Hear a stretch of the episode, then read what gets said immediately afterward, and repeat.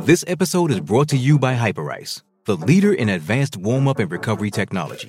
They have tons of innovative products, like Venom heated wearables to help soothe sore back muscles, Normatec compression boots to speed up recovery and increase circulation, and Hypervolt massage guns to improve mobility.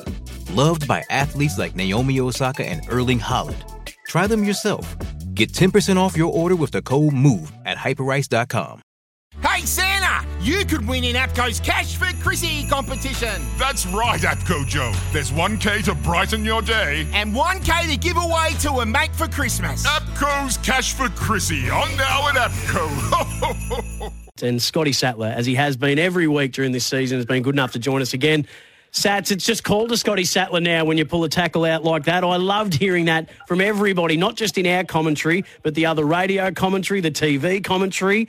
I know you don't want to make this about you, um, but I tell you what, people were loving the comparisons with that moment to your moment. Um, how did you feel watching that all unfold last night?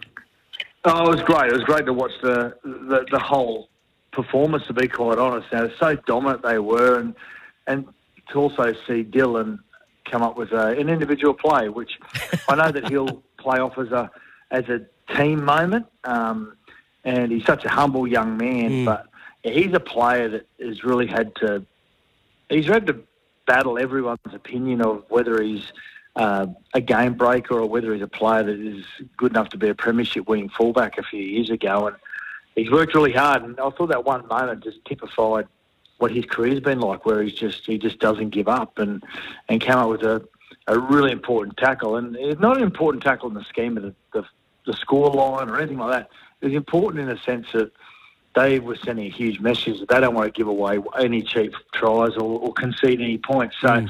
yeah, a really special moment for Dylan. He's a he's a humble young man. He's a great young man, and, and deserves a Clive Churchill medal as well. it, it had so much in the build up. The first time that the you know these two big clubs, uh, especially you know the heart and soul of the of the west of of Sydney, uh, had met in a grand final. Um, the the atmosphere was phen- like it, it, Steve's uh, uh, uh, listening to. Uh, Sterlo talk in the build-up about he's never ever heard an atmosphere quite like it before the the, the kick-off, and uh, it had everything that I think the NRL were hoping for. Unfortunately, it didn't have the ratings, and it didn't quite get to the level the game that um, the build-up and, and, and the atmosphere probably, um, you know, thought that they would have. Yeah, being there live, I've got to say, Sammy, that um, that uh, hearing the the Penrith players announced on the big screen, like just really blatant boos and very loud boos, because the Parramatta, this crowd was primarily a, a Parramatta uh, supported crowd, and I think it would have been probably 65-35 to be quite honest. And Penrith took them out of the equation really early. Didn't they they? just silenced them to the point where about 15 minutes in the second half, you could just see Parramatta people leaving the game, and it wouldn't surprise me if the if the ratings are down. Also, a little bit like the AFL grand final, I think got to the stage where people just turned off um, because it was such a mismatch. Uh, yeah, they are they're a dominant side. This side, they're pretty special what they're doing. They go back to back, and they, yeah, they're not a dynasty yet. Dynasty, I think, is when you start winning, you know, four premierships and five premierships. You know, like we saw with teams back in the know, the 50s, 60s, the the 70s, and the 80s, and the and the 90s, where where teams were winning. Well, not really the 90s, when teams are winning sort of three and four in, in five or six years. So, but I tell you what, they're they're showing all the signs that they're they're going to be a, a side that's going to be pretty difficult to contend with for a number of years. Yeah, game essentially over, 18 0 at half time. Um, that's as it, they were almost perfect. Penrith, uh, weren't they? And we heard in the in the commentary from Joel Caine that you know Api Koroisau leaving, but as I said before, I, I, I lost count of how many. I think it's about seven New South Wales reps that they've got uh, in that team alone. Uh, Can you see them being able to get three in a row? No one's done it since the Eels in eighty-one to eighty-three, and certainly no one's done it post Super League. Yeah, I, well, they've come in as the straight away when the, the market's been announced for 2023. They're the overwhelming favourites already. Uh, they deserve to be uh, because everyone's emotionally connected at the moment. They've got such a strong. Not only it's not only about their first grade side, Sam. It's about everything that comes be- below them. Like they won the second grade premiership. They won the um, you know the Jersey Flegg and the SG Ball, which is the under 19s and under 21s as well. So yeah, they've they've got these amazing development pathways, and so they've they've pretty much got a lot of boxes ticked. A lot of teams and clubs are trying to follow. A lot of other codes are trying to follow what they're trying to do as well. That's how significant it is. But they do lose. They lose Api Koroisau, who's a huge loss, but they've got a, a, a hooker coming through by the name of Soni Luke, who's about 25 years of age, but he's a he's a very crafty player, plays like Api. So they'll lose a lot, but not too much in the sense of the style. But they'll Viliame Kikau has a huge loss, like six foot five, Mm. yeah, runs like a centre. He's got beautiful silky hands. He's got great skill, and also he's this really easy target to go to each time. And, every, and the defenders hate playing against him because you don't know what what he's got in his arsenal. So that's going to be a huge loss, and, and who they fill that role with is going to be really difficult for them. So I'm I'm thinking at the first the first half of next year they won't be as dominant, but in the second half of the year I think they'll they'll find their mojo again.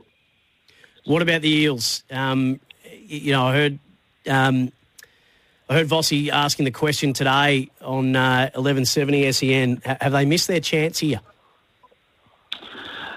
I don't know whether they've missed their chance. So again, they're a club that's got some really good players coming through as well. Um, but in saying that, they, they do lose a lot of really key players. They lose Marata Niukore going to the Warriors, and uh, they're losing um, also Reed Mahoney, uh, who's going to the Bulldogs.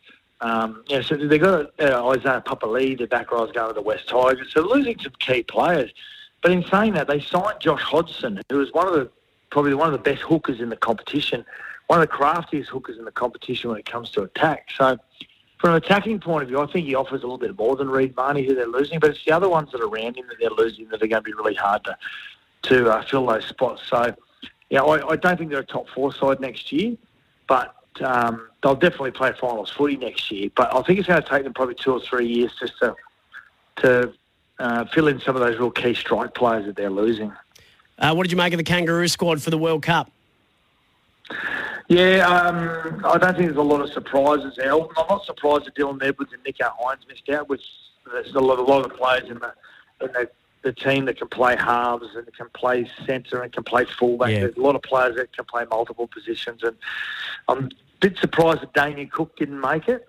Um, but with Ben Hunt and Harry Grant there, that sort of fills that space. And um, Lindsay Collins uh, making out that was a surprise and good on the young young guy. I'm, I'm surprised Matt Lodge didn't make it. I think it shows that there's a probably a, a real shallow um, shallow pool in relation to quality front rows because a lot of front rows have have um, have committed themselves to other nations in the World Cup. So. Um, I've got to say, it's one of the most vulnerable Australian sides I've seen. I think New Zealand, they go as the favourites, Australia, but I think this New Zealand side is probably the, the strongest side we've ever seen on paper.